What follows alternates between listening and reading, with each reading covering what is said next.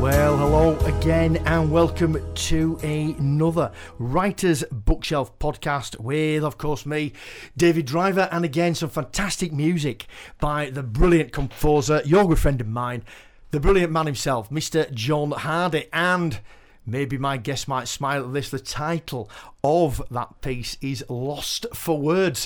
What can I say about my guest? It is his debut, but it's not his debut, because I've interviewed this fantastic artiste many times before. He's a good friend of mine, and when I was broadcasting on a different format, as I've said, he's graced the airwaves, but he's making his debut on the podcast and certainly in the podcast chair, and no one still believes me, and my guest will confirm that it is an unwanted hairdresser's chair. This man, there you go, I've given a little bit of it away smiling. He has had a career of over 5 decades, and I fondly call him Mr. Don Corleone himself, the Godfather. He's not only been to the top of the country and the bottom and all over the UK, he's been on many planes and he's been over to China and many, many other countries. And a little bird tells me he might have even done a little bit of work for the Beeb. If you haven't guessed, he is without doubt the king of the open mic, the king of poetry, the one, the only Mr. Nick Toczek. Nick, how are you doing? I was hoping for an intro that built me up a bit. Nick, I always give you a fantastic build-up. It's brilliant to see you again. I am sitting in a hairdresser's chair. Just confirm. Tell them, Nick. Tell them. It is confirmed that it is a hairdresser's chair. It absolutely is a hairdresser's chair. And I have to use my memory going way back to remember the last time I sat in a hairdresser's chair, because I have had a shaven head for many, many years, and I know you didn't mind. I did make a little bit of a joke saying, Nick, it looks like you need a haircut, and you did, when you walked into the studio. I said, Nick, you look like you need a haircut, and you're looking at me a little bit strangely. Yeah, and what are you talking about, David? I thought maybe my fly was down or something, because that's the only way you'd know whether I needed a haircut. And then, you realised what I was. What we're talking about, yeah. Nick, I know you've got some fantastic poetry excuse me, in front of you, and normally we've got about an hour. We're going to cap the show round about an hour. I know you've got some fantastic poetry, but we have been speaking just a little bit off the podcast about some fantastic stuff that is coming up. Now let's cast his mind back. 2020 lockdown, gigs have been off the menu for open mic poetry, musicians and everything, and over the years or over the months, and when we keep catching up, we'll be talking about getting, or you know, gigs for artists, and pubs and venues and cafes are struggling.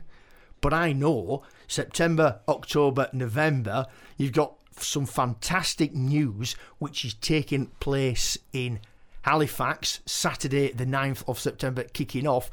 And again, off air, you've just told me double bubble, because something might be going on very, very similar, double bubble, the other side of the Pennines. Yeah, Nick, what's happening? What I'm trying to do, I wanted to set up gigs that were paid, and I got contacted by the Square Chapel in Halifax, and they asked me if I would put on some gigs, and I thought they were going to say open mic stuff, and I'm tired of that. I think, you know, fine when there weren't gigs, that there were open mics on Zoom and all that sort of thing during COVID.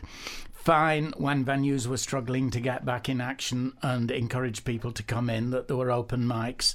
But now that life's getting a bit more back to normal, touch wood, I think that, you know, bands are getting paid, poets who get up and perform, anybody else who gets up and perform has the right to expect to be paid. We're professionals, that's what we do. And so when I got approached by Square Chapel, I was about to say no, but I thought, well, I said, what's the deal? And they said, well, we're putting up money up front. And I thought, so we can pay poets. And I thought, brilliant, I'll find the time and I'll do it. I was busy, and I thought I wouldn't have the time, but I made the time. And I used to run loads of gigs, back in the 80s and 90s, starting with punk stuff, then a whole mixture of post-punk stuff, and then alternative cabaret, all sorts of stuff. It's a long while since I've done it, but once you've done it, you know how to do it. So I thought I'll set up the gigs. And if I can just say, the first 3 gigs that I'm doing at the Square Chapel. Oh, please do. This is at Halifax. It is September the 9th. Yeah. And yep, it's 7 o'clock kickoff, I think, was it 7.30? Yeah, 7.30 start. 7.30 start. It's 7.30 get in for 8 o'clock start. Yes. And there's 3 poets on the bill for each of the gigs. So 9th of September is the first one, so just a few days away. That features Kieran Lee Higgins, who's the poet laureate of Halifax, and he's a Halifax lad. He's a Halifax lad. And what can we expect from Kieran then, Nick? Don't give too much away. But what anybody listening, some people will know him, but if you don't, what can we expect from Kieran? Good quality ranting poetry. Performance poetry, really good. He's great, is Kieran. Then also on the same bill, Laura Taylor, who's a really seasoned performer, and she's really, really class. She's got edge. And then headlining, Janine Booth, who I've known for many years. Yes. And she did sterling work keeping things going during COVID. She brought out anthologies of poetry and had a website where people posted up poems to do with the COVID experience.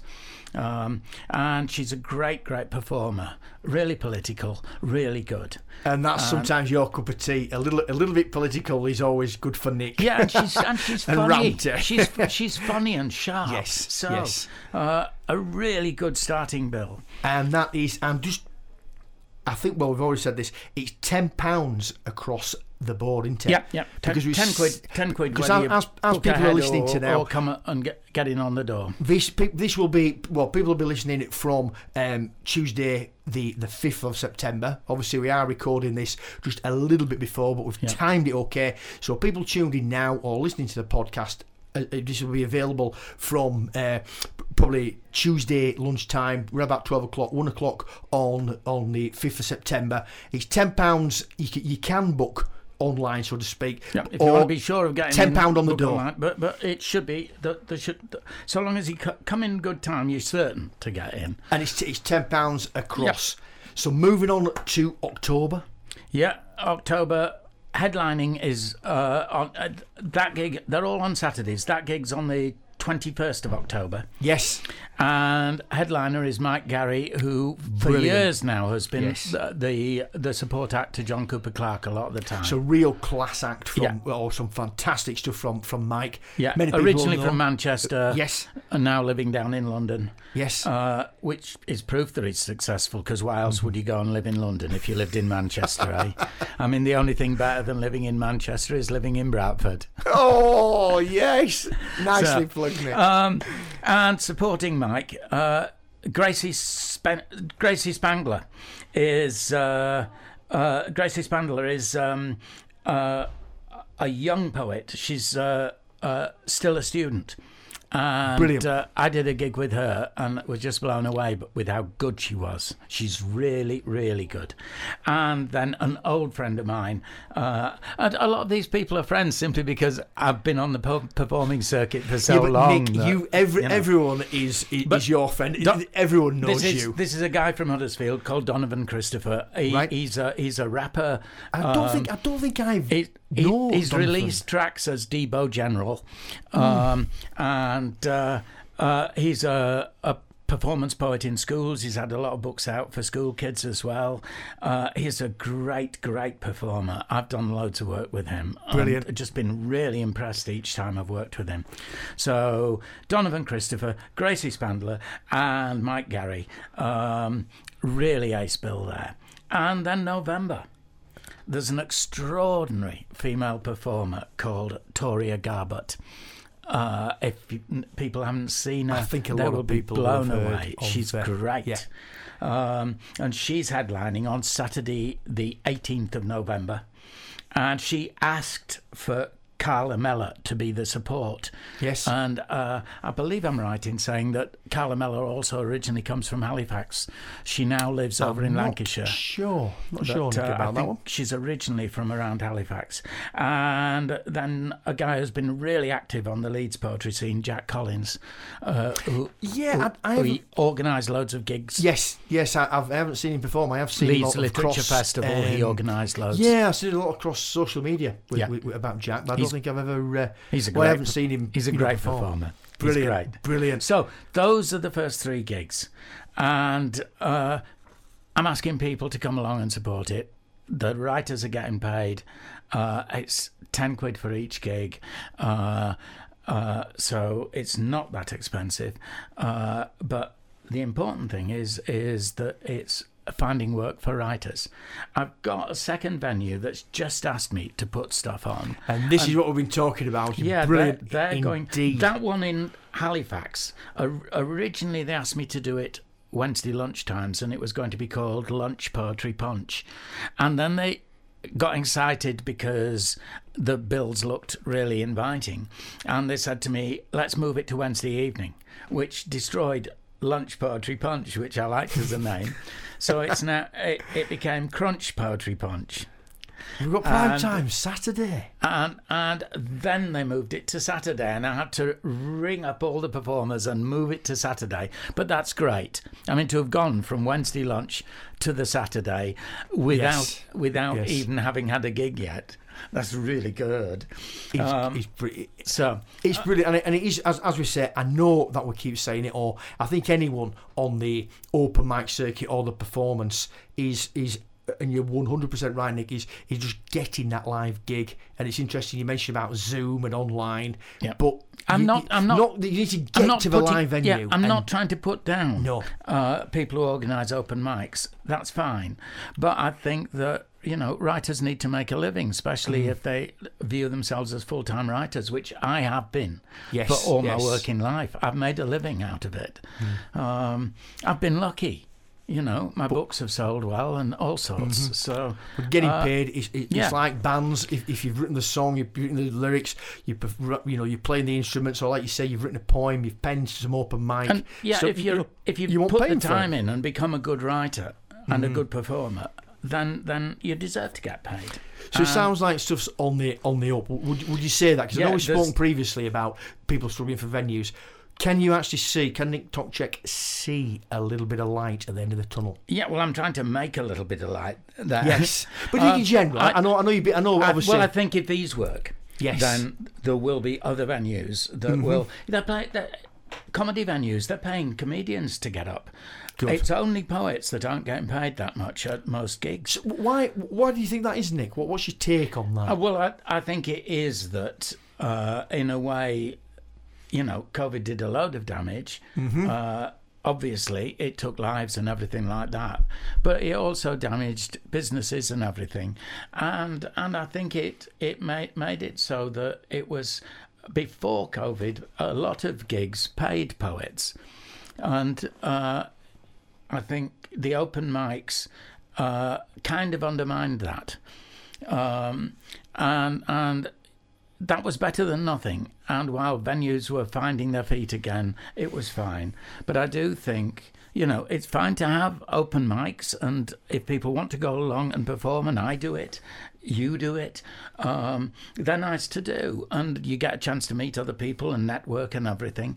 But what that networking should do is build something that is more professional for poets. Mm-hmm. And so I'm hoping that setting up these gigs will encourage other venues to do the same. And I got approached as soon as the publicity appeared for Crunch Poetry Punch in Halifax. I got a phone call from a venue called The Vale, which is a community arts centre in Mossley, which is near Ashton-under-Lyme in Greater Manchester. Mm-hmm. And they said, could I do the same there? And they've offered to put up money.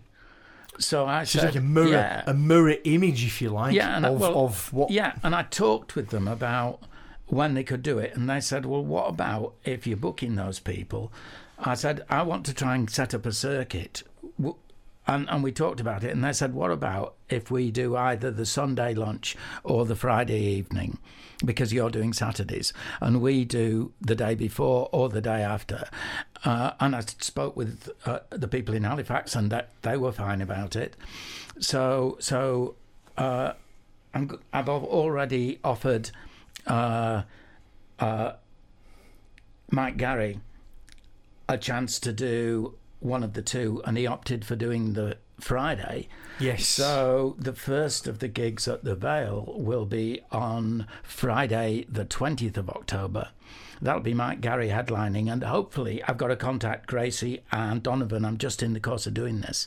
I was talking with the Vale yesterday, and today, and I'm going ahead with booking Gracie, I hope, and Donovan, so the same bill will appear 2 days, one in Halifax and the previous day, the Friday. Fantastic. At the Vale. Which is like in a way, it's like a very miniature sort of tour, isn't it? And if a band, and it goes on the road, you've got the Friday or Saturday. Yeah, and Friday and Saturday. And for the Vale to try things out and see which works best, the following month, I'm about to phone Toria Garbutt and see whether she would be up for doing Saturday the 18th of November in Halifax and then Sunday lunchtime at the Vale. And that way, before the end of the year, the Vale will be able to work out whether Friday night or Saturday lunchtime, Sunday lunchtime works better for them. They don't know, and they were happy to try both. So brilliant. It looks like then in the new year there'll be two gigs, one on a Saturday and the other at the Vale, either Friday or the Sunday. Which is good. And I'm looking at the possibility of a couple of other venues. So it would set up a northern circuit for poets that paid and gave them a series of gigs on the trot. So whichever the Vale chooses, the Friday or the Sunday, I can offer the other one to another venue. And without setting up a proper circuit. Which is brilliant, like you said, for and if it all works, I'm sure others will come forward as well and want to do the same sort of thing. And whether it's me running it or whether we just link up with the venues, I don't know. But anyway, Crunch Poetry Punch in Halifax, and it looks like at the Vale it's going to be Clout Poetry Shout, right?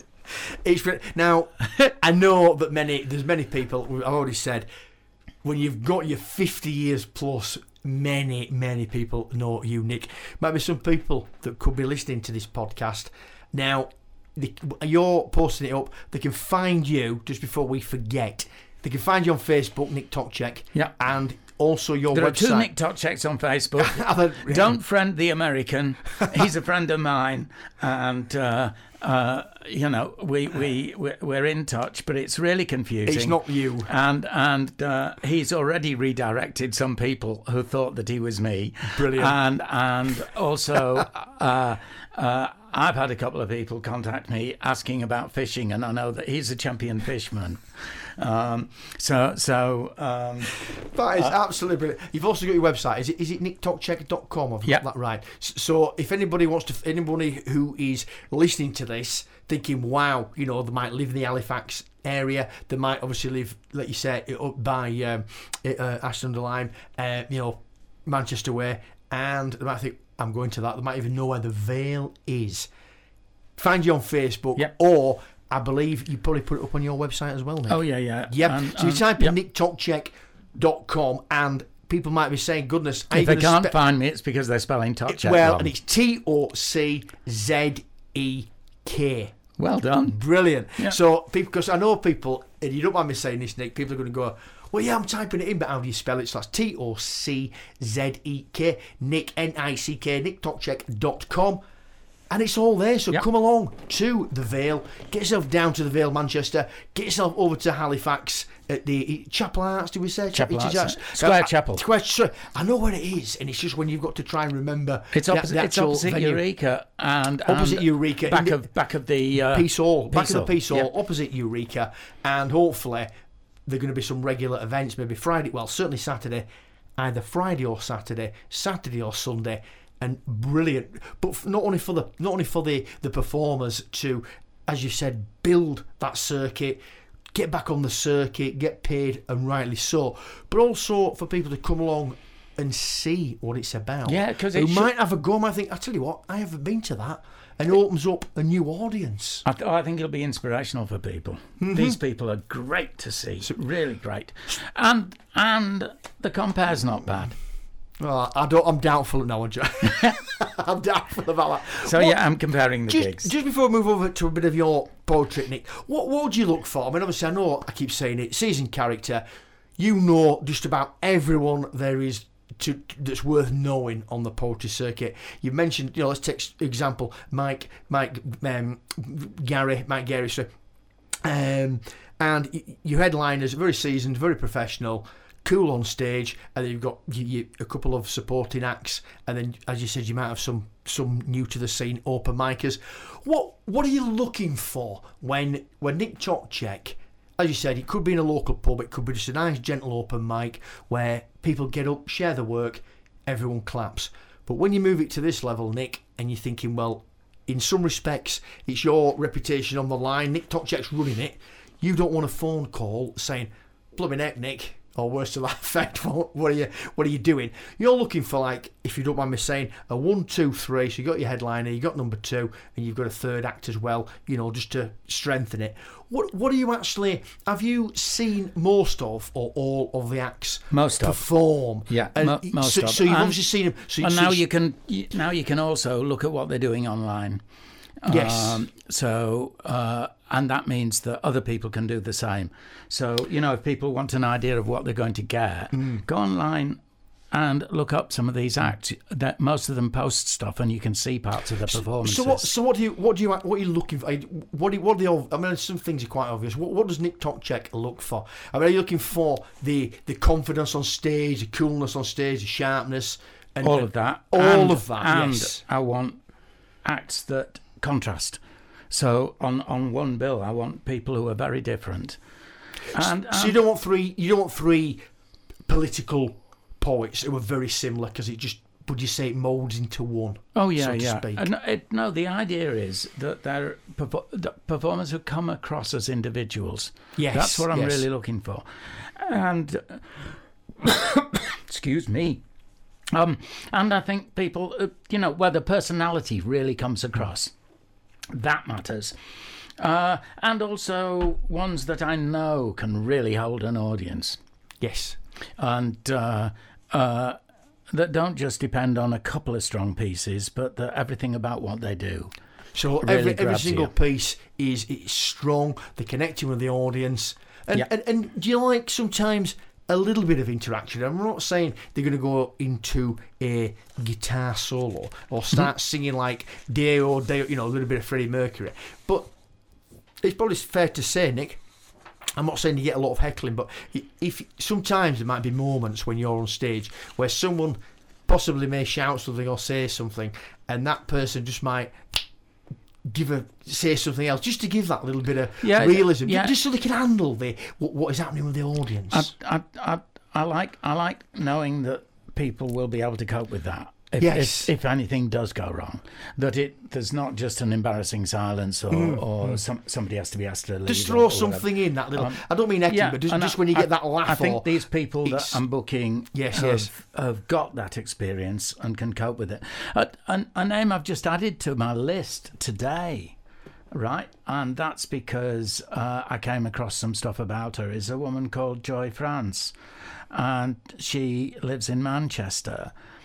And she's been winning rap competitions up against really sexist male rappers, rappers. Yep. And she is not only white, but she's in her mid-60s. Goodness me. And she's been going out and winning rap competitions. I've got to book her.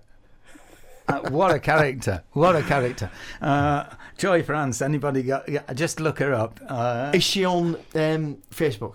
Yeah, she's got loads of stuff up online. Up online, right. So take a look. She got featured in The Guardian and all sorts of stuff because of becoming a winning rapper. And, brilliant. And she's just great. And her own poetry is really, really good. So she went straight on the list. And recently I saw Leon the Pig Farmer do a gig. Yes. And I haven't seen it. I have, I've heard a lot about Leon. I haven't seen him. But the name's great. He's just the best. So, you're a vegetarian. Well. But, I mean, he was formerly in the forces and had post-traumatic stress disorder and all sorts like that. He's been through a lot, and he's getting up and doing it. And you don't think of a squaddie getting up and being a poet. Although, you know, in truth, I mean, a lot of the great poets from around the First World War were themselves squaddies. So poetry is nothing new to people in conflicts and stuff. And I'm trying to include people who've been through the mill a bit. They, you know, somebody that I'm planning to put on, Ralph Dartford, who's a former drug addict and has written a lot and performed a lot about drug addiction. I seem to throwing these names you're saying. I seem to know that name. Well, it's people whose life experience has made them interesting, or whose experience as performers has taught them how to pull out their personalities and really work an audience, and that's what I want, certainly at the start. But Gracie Spangler from Leeds, she's really young. She doesn't have that experience, but she's just one of those people who's got a magic when she's up there. She can really cut it, and some people just have it. They can get up in front of an audience and have the meeting out of the palm of their hand straight away. Others work on it and develop that skill. But what I want to do is make it exciting that people are up there just using their voices. And just make it individual content. And sometimes does the content of what they're saying, does that attract you as well, Nick? Yeah, absolutely. Especially if it's really about their lives and it's real life, and it's not, you know, I suppose it's not just art for art's sake. It's proper human experience. I mean, what I hope is that people come along who've not had a go at writing, but maybe thought maybe I could come along and get really inspired by these people. Well, you never know, is it probably fair to say the content may well come first? Because I know we've been speaking about, you know, the confidence and holding the audience and strutting your stuff, so to speak, on stage. But there's some damn good poets out there that have got some fantastic ideas in their mind. They're very creative. They're weaving some fantastic words. Yeah. And that is obviously, in my eyes, the first step. And then you just need to get that performance. So would you agree with that, Nick? As in it's not always, if people who are new to the circuit might think I can't get them to do that, they possibly can, because they've got the words. They just need to pen the words and then just keep getting up there and move on up. Just get it. So it's not always, you're not always looking for someone who is confident. As you said, it could be people out there. Just need to pen that, and if you're starting out together. If you see people performing and you think I'm going to have a go at that, and you write a little bit and want to try it, open mics all over the area are really good. And again, there are Facebook pages and websites that list places you can go and that advertise them, and there are plenty of those open mic venues where people can get up and try stuff out, and you know, when they feel they're getting good, get in touch with me. That's the one. I tell you, Nick, now you will share some of your I've heard many poems by you over the years. I will hand the microphone over to you, if you don't mind, Nick, as in you can just go through them, tell us a little bit about them as you normally do, or just go straight into them, give us a little bit of a background. I know last time we spoke, I'm trying to get a word in edgeways here. You said I'll give the mic to you. Well, I've got our friend Irene Lofthouse. She said to me, your friend and mine, Irene Lofthouse, who has gone out with you, the first ever, she said, David, give him some pain, keep checking out. We're going to sneak in there though. Last time we spoke, you did mention about walking on the canal and seeing faces. So just, are these some new poems or some older ones, Nick? Well, this one is not about walking on the canal, although there's a connection, but it's a poem that isn't quite finished, but I was working on it last night and I thought, I'll read it. And the canal connection is that I go along the canal walking my dog, or Genra and my dog. Genra's my partner. Our dog is called Stan the Man, and I walk him every single day. I was thinking, walking along the canal, that life is crap, and the reason the fact that it's crap. Life tells you, if you're uncertain about it, life keeps telling you. And walking along the canal, I was carrying a bag with our dog's poo in it. And I was looking at the dog and thinking, you never carry my poo about. It's just not fair, this, right? You give me the best subject. I came here today in my car, right? Filled up with fuel. And I was thinking, that car has never bought me a bloody drink. Not ever. And how many times have I bought you a drink, you little creep? Right? So, anyway, this is partly about life not always being great. And I actually love life. I actually do love it. We know about it. And the good thing is, before you start, you can actually... I don't mind any rude words, because the other platform, I had to give people warnings. And because it's a podcast... I know you like to throw in a few words, so feel free to do so in some of your work if you want to do, Nick. F off, I'm not going to. Right. Insecurity, right? I changed shit to poo earlier when I was talking about the dog. Right, don't encourage me. That's why I said it, because when we've done the other interviews, I've always said, you'll have to tell me about the language, but you're fine. So, anyway... I'm not going to swear for the sake of it. I bet you do. No, not even for your sake. No. Insecurity, this is called.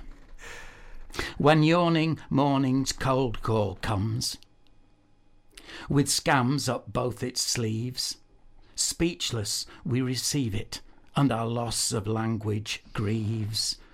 Aware this voice will worm its weasel way beneath these eaves. Just as the wounded or marooned would wave their handkerchiefs, we raise one hand and then are gone. Before the last word leaves, we're home here in our burgled rooms, where we're the wanted thieves. We take to working overtime, to thwart what worry weaves. But self-doubt is a sneaky beast whose tainted tongue deceives. By falsely claiming one shortfall dwarfs all a life achieves. Our truths once clung to facts, but fell for what folly believes. They now hang out with downright lies their dealership receives. Hooked on the heavy junk every addled brain misconceives. We're mired in these deep concerns that no known drug relieves. They try us and they sentence us. We've no hope of reprieves. The ball we've chucked hits distances down which no dog retrieves. There's my dog again. And that's the poem. So it's not quite finished, but that's a poem that I'm in the process of. A work in progress. Yeah. Voting in the Free World, a political poem for you. I knew it wouldn't take long. When freedom votes for millionaires, who represents the poor? When freedom votes for ignorance, what's voting ever for? When freedom votes for Donald Trump, the Klan becomes the law. When freedom votes for prejudice, we're not free anymore. When freedom votes for building walls, it bricks up your front door. When freedom votes to make us great, we're smaller than before. When freedom votes for weaponry, that's when we're insecure. When freedom votes for victory, we know we're in a war. When freedom votes for fewer boats, the dead still wash ashore. When freedom votes for oil and coal, flames rage and both poles thaw. When freedom votes religiously, it comes with tooth and claw. When freedom votes to serve itself, our blood will stain the floor. So there you are. And I've been writing these short poems about walking with the dog. I did a whole load about the canal and about the river. But what I've been writing recently is just about the woodland round where I live. And here's the first one. We walked through the woods down to the canal, me and Stan the Man.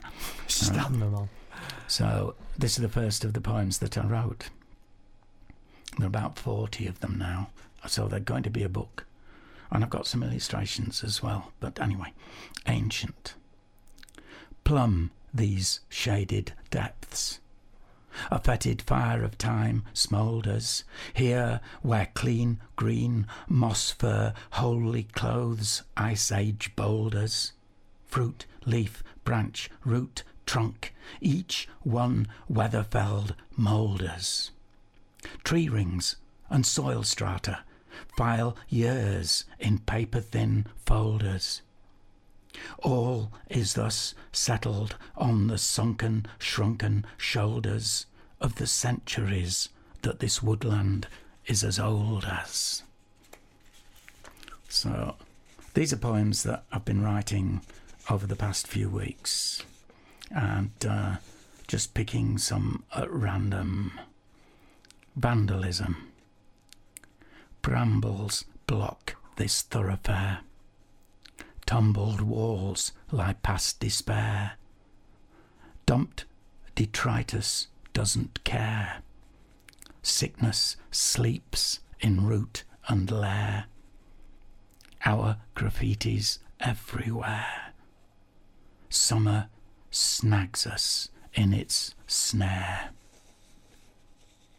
This is Deluge. Each of these are 6 lines long and each line rhymes. As day-long rain lends us waters which broke on birch, beech, maple, elder, elm and oak, down the hours before we dry ones woke. There are streams fed fat as a big boss bloke. In woods unworried by hurry-home folk who will watch what's out there, glisten and soak. That's one that I've rewritten, and I changed big boss bloke to sumo wrestling bloke. Well, I remembered that one. I know, obviously, I have heard some of these before. Now, when you started saying that one, the 6 lines, I thought to myself, I'm positive that I've heard some of these, and I've that one in particular. So I read some of them last time. I was going to say you did read, because that's what we were talking about, walking and the woodlands and stuff. Yeah. But you always said to me, you've always said from a very when we first started having our little chats that you do sometimes rework them, and one thing that has stuck in my mind, don't always I know you don't always keep the first line or the first couple of lines, and I think you said, does that line really work for you? Is it weak as the poem goes on? Yeah, can you improve on it? Yeah. And I do remember that sort of, often you do that, Nick, as in you might, that first line is your idea, but does it deserve to be the first line? Yeah. It's I will check every single word in a poem before I let go of it. I want every single word to add something, you know. I'll do a couple more here, just ending. These are, as I say, randomly chosen. Deep in darkening westwood, song thrushes usher in another dusk. with blackbird and robin, shutting up shop, their utterances grown brusque. Very soon all these musicians will have stowed their gear and ceased to busk. Working late, a woodpecker drills an elephantine trunk hard as tusk. The bright white flowers in the carpets of wild garlic can't mask that musk. Trees gather, greenery blackens, night hatches from gone day's hollow husk.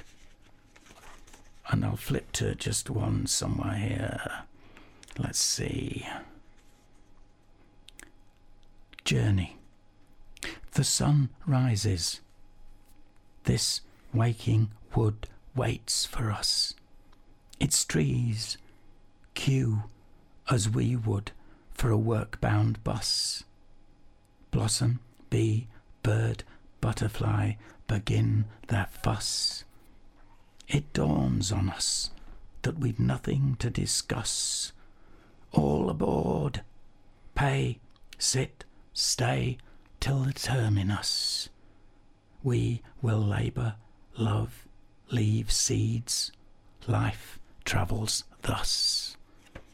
So I've done some serious poems for you. You've done some really good stuff there, Nick, and I like it. I tell you what we are going to do. We're doing a curveball now, because you just reminded me, just looking to my right. Many people know you as writer, poet, performer, but some people might not know. A little bit of magic as well, and puppeteering, stuff like that. How did that sort of come about? Because I know I've seen you perform the magic, and I think actually went a little bit with the World Storytelling Cafe. I think you did some magic as well. So is that? I don't know if you're sort of doing that on a regular basis now, but is that, you're still doing the magic. Where? How does that link in with the pot? Is that something that you've always wanted to do, or did that come later? I was working in schools. I do a lot of work with kids who are less able and have a shorter attention span.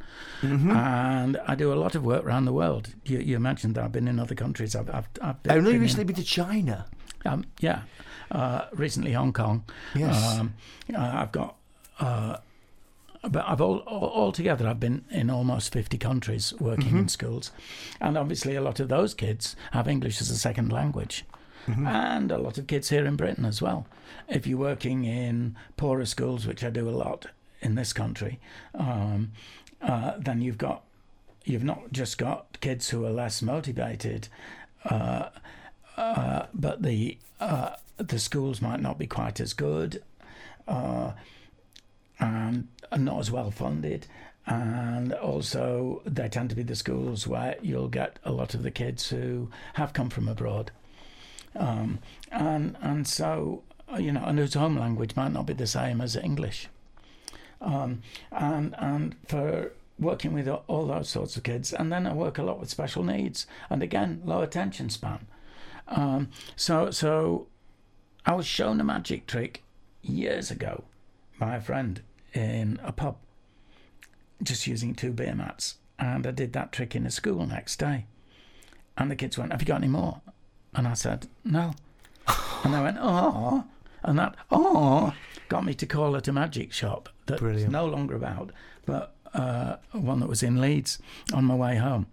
And I was there about an hour, and there was an old guy in there who showed me some tricks, just a customer. He was a retired magician, and he just called in the shop, and he showed me some tricks. And the guy in the shop sold me some tricks and recommended a couple for working in schools. And I now do about 5,000 magic tricks, and I love doing it, and I always look out for new tricks, and I use them a lot just in between poetry, and I do creative writing workshops, and they're a carrot. I say, "Do this bit of writing for the next 5 minutes and I'll do your magic trick," or "Have a go at doing this piece of writing. If you focus, I'll teach you all how to do a magic trick that you can go home and try out on your family and stuff." So really, excuse me. So that's the magic has stayed with you, all from your friend in the pub by seeing the magic trick with the 2 beer mats, and you thought, and so obviously it's a good idea. Well, obviously, it works. And with the puppetry, I was asked to work with some kids who were very frightened of men because they'd been abused.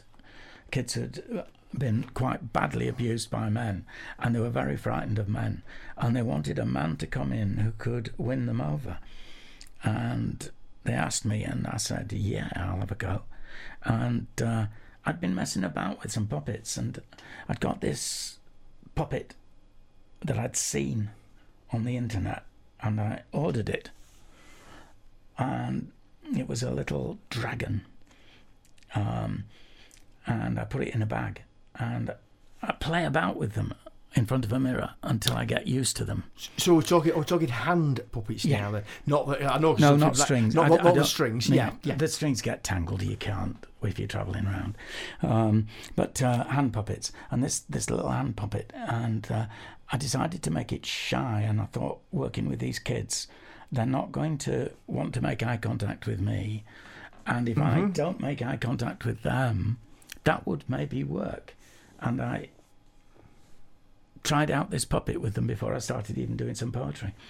And what I did was they all sat a long way from me, and I had this puppet that was really shy, and I was encouraging it to come out of the bag, and it slowly came out, and I asked them not to be quiet, and I just talked to the puppet without even looking at the kids, and started arguing with the puppet and stuff like that, and not really arguing, but just playing about and trying to build its confidence and get it to look at the children, and I played about with all those ideas, and gradually these kids moved closer and closer, and when I finished with the puppet, the kids were right up round my legs, with two of them holding on to my legs.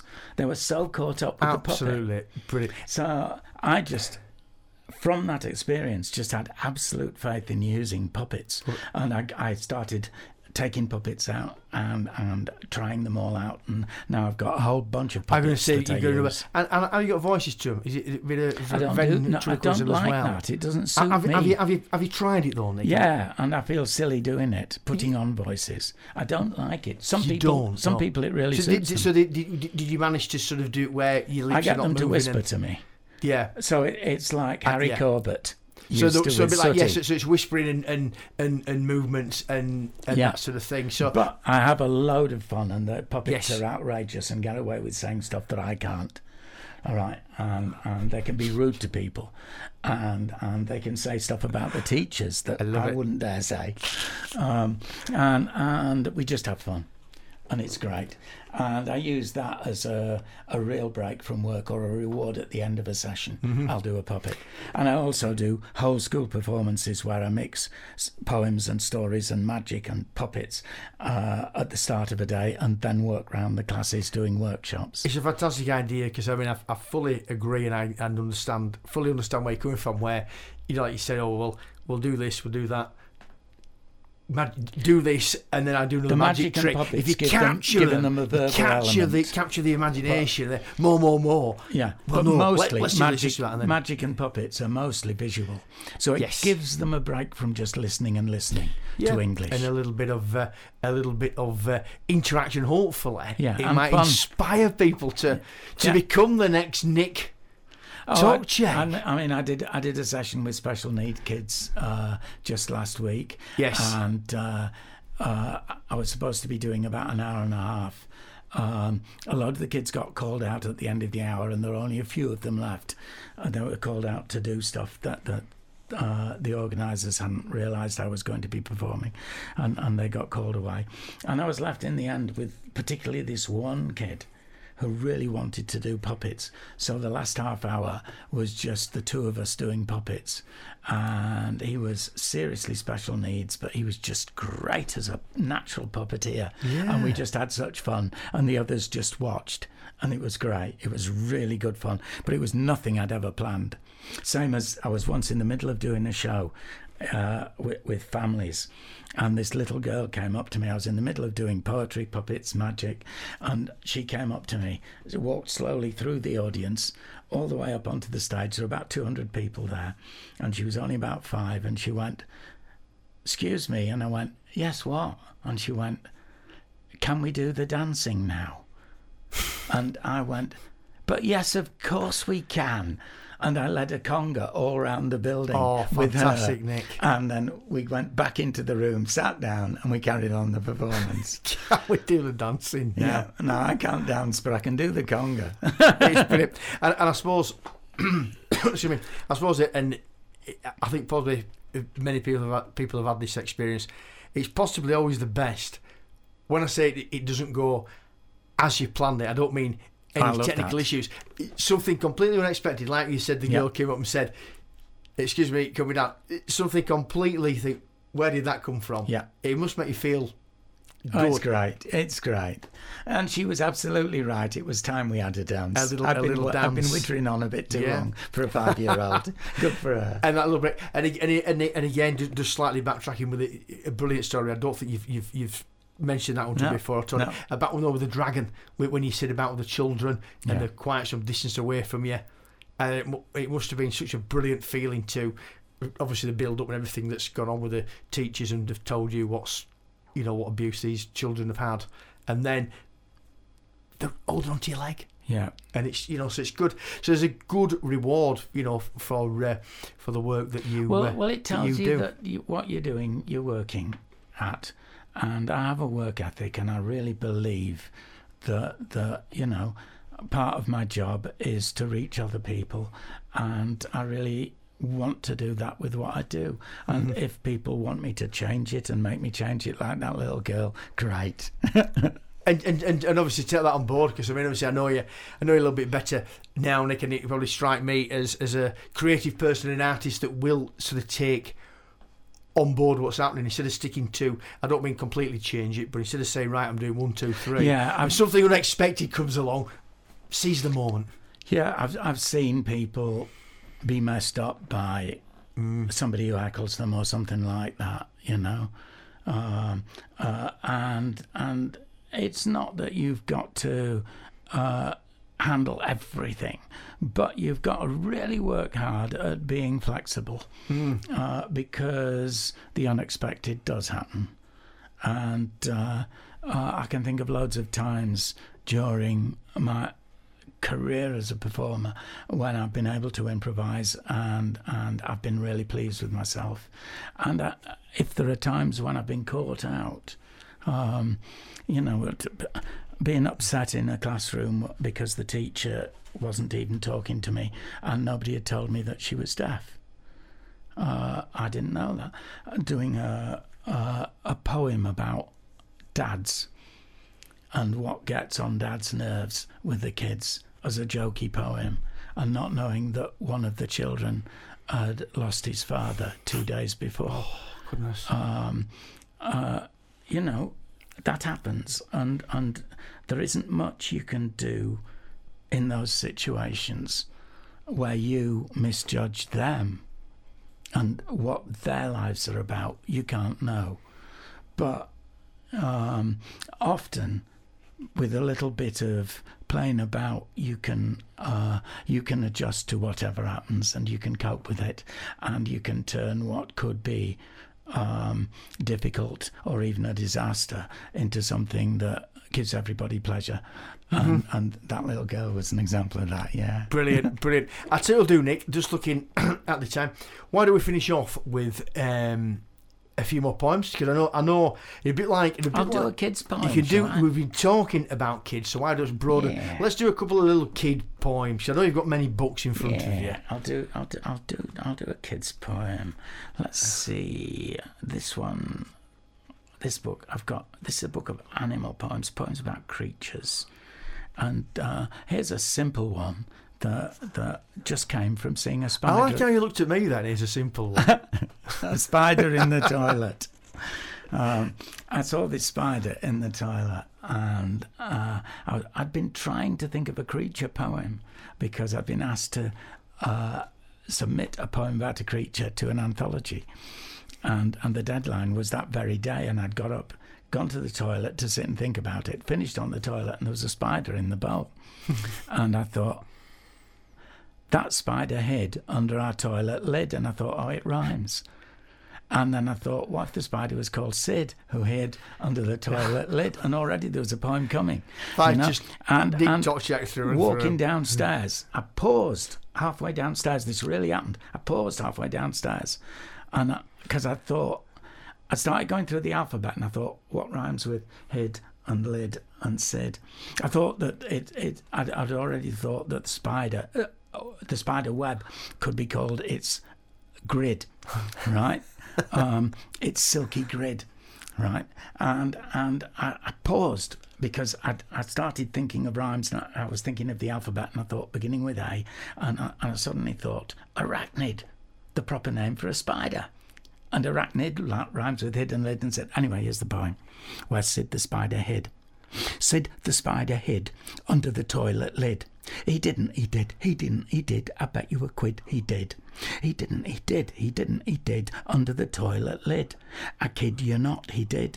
Sid the spider hid this little arachnid who built his silky grid under the toilet lid. He didn't, he did, he didn't, he did. I bet you a quid he did. He didn't, he did, he didn't, he did under the toilet lid. I kid you not, he did. Sid the spider hid, but slipped one day and slid. We heard his 8 feet skid, and bid goodbye to Sid. Then flushed the loo we did, and so got rid of Sid, who swam off like a squid. He didn't, he did, he didn't, he did. I bet you a quid he did. He didn't, he did, he didn't, he did under the toilet lid. I kid you not, he did. And that poem earned me 50 quid in the anthology. I posted and I emailed it off, and the guy came back to me straight away saying, "I'll use that." It's absolutely brilliant, and I am somewhat. I nearly started sort of giggling there in the best way, and I thought I might have had another, shall I say, radio moment where I could have said, "Brilliant, Nick, let's play a song," but I can't do that, so I'm controlling myself. Brilliant, it's that, and it just shows what you can do when you do fall in love with poetry and rhymes. And like you said, Nick, it gets you thinking, do the lines work for you, Sid, later, and get all the, and I bet you a quid. Yeah. And it just all comes together like you've demonstrated in that little bit of a, I bet you a quid, I bet you it did. And it obviously tells a story, and it's what people do. I bet you he did. Brilliant. And I bet the kids love that one. Yeah, it's fun. I bet they absolutely. I use it a lot. Love it. Do you want one more? You can, just, do you find that some of your poems... when I say I'm more popular, do you sometimes find when you go to different schools, you read out, or you end up, should I say, performing some of the same poems, like Sid the Spider? Do some come to the front a little bit more than others? Oh, yeah. You get a feel for what the children will... You know which ones kids really like. But, I mean, it's weird because... some poems work in some schools and not in others. If you... There's one here that I'll read in a sec called Dragon on a Bus, which is great for most people, but if you're in a really posh school, the kids probably haven't been on buses. Yes, you know, yeah, they get dropped off at school or something. And you know, some of the poems you have to explain stuff to kids in other countries, what a dinner lady is, what a lollipop lady is, or something, you know. And I suppose you get used to that now, obviously, because you're well travelled. But if someone was, going to another country for the first time, and I'm sure it's happened to you. Obviously, that's why you're a seasoned character, as in you've been to a certain country and you thought, "Oh, I didn't think of that," and you've had to explain it, and then it just becomes sort of second nature, where you take things for granted, and then you learn cultural differences as well, you know. Yeah. One of my books, we had to change the name of the title. Cats and Bats and Slugs and Bugs. It was called Hogs and Dogs and Slugs and Bugs, and because it had hogs as the first word, some really strict Muslim countries worry about that, because hogs are kept for eating, and you don't eat pork, you know. And so you learn that. So just a few changes. In fact, it's not the people in the country often, but it's the teachers in the schools who worry about something that could cause offence. So they will want you not to mention pigs at all, you know. So anyway, Dragon on a Bus. I'll read that. Now, you know I'm not a wuss. I don't like to make a fuss, but there's just a little matter that I think we should discuss. There's a dragon on the bus, there's a dragon on the bus, there's a dragon on the bus, and it's looking at us. Let me speak to an inspector or the company director, 'cause I don't quite recollect a sign to say we should expect a scaly people vivisector on this bus. Now, I never swear and cuss, but it's flippin' obvious that we've got a situation here that could be hazardous. There's a dragon on the bus, there's a dragon on the bus, there's a dragon on the bus, and it's coming after us. I think we should call a meeting, 'cause its fiery breath is heating all our clothing and our seating. I don't like the way it's treating all the people that it's eating on this bus. It's chewing us and burning us, and this is what's concerning us. It could become a problem by the time we reach the terminus. There's a dragon on the bus, there's a dragon on the bus, there's a dragon on the bus, and it's eating, and it's eating, and it's eating all of us. Absolutely. Pure genius, Nick. And I tell you, I'm just looking at the, well, I'm looking at the time. We're going to have one more. I have made an executive decision. Nick Toczek, my guest on the Writers Bookshelf podcast. You can now select any poem you wish for the final one of the show. What are you going to share? I've opened it here. Go for it. A poem called Here. It goes like this.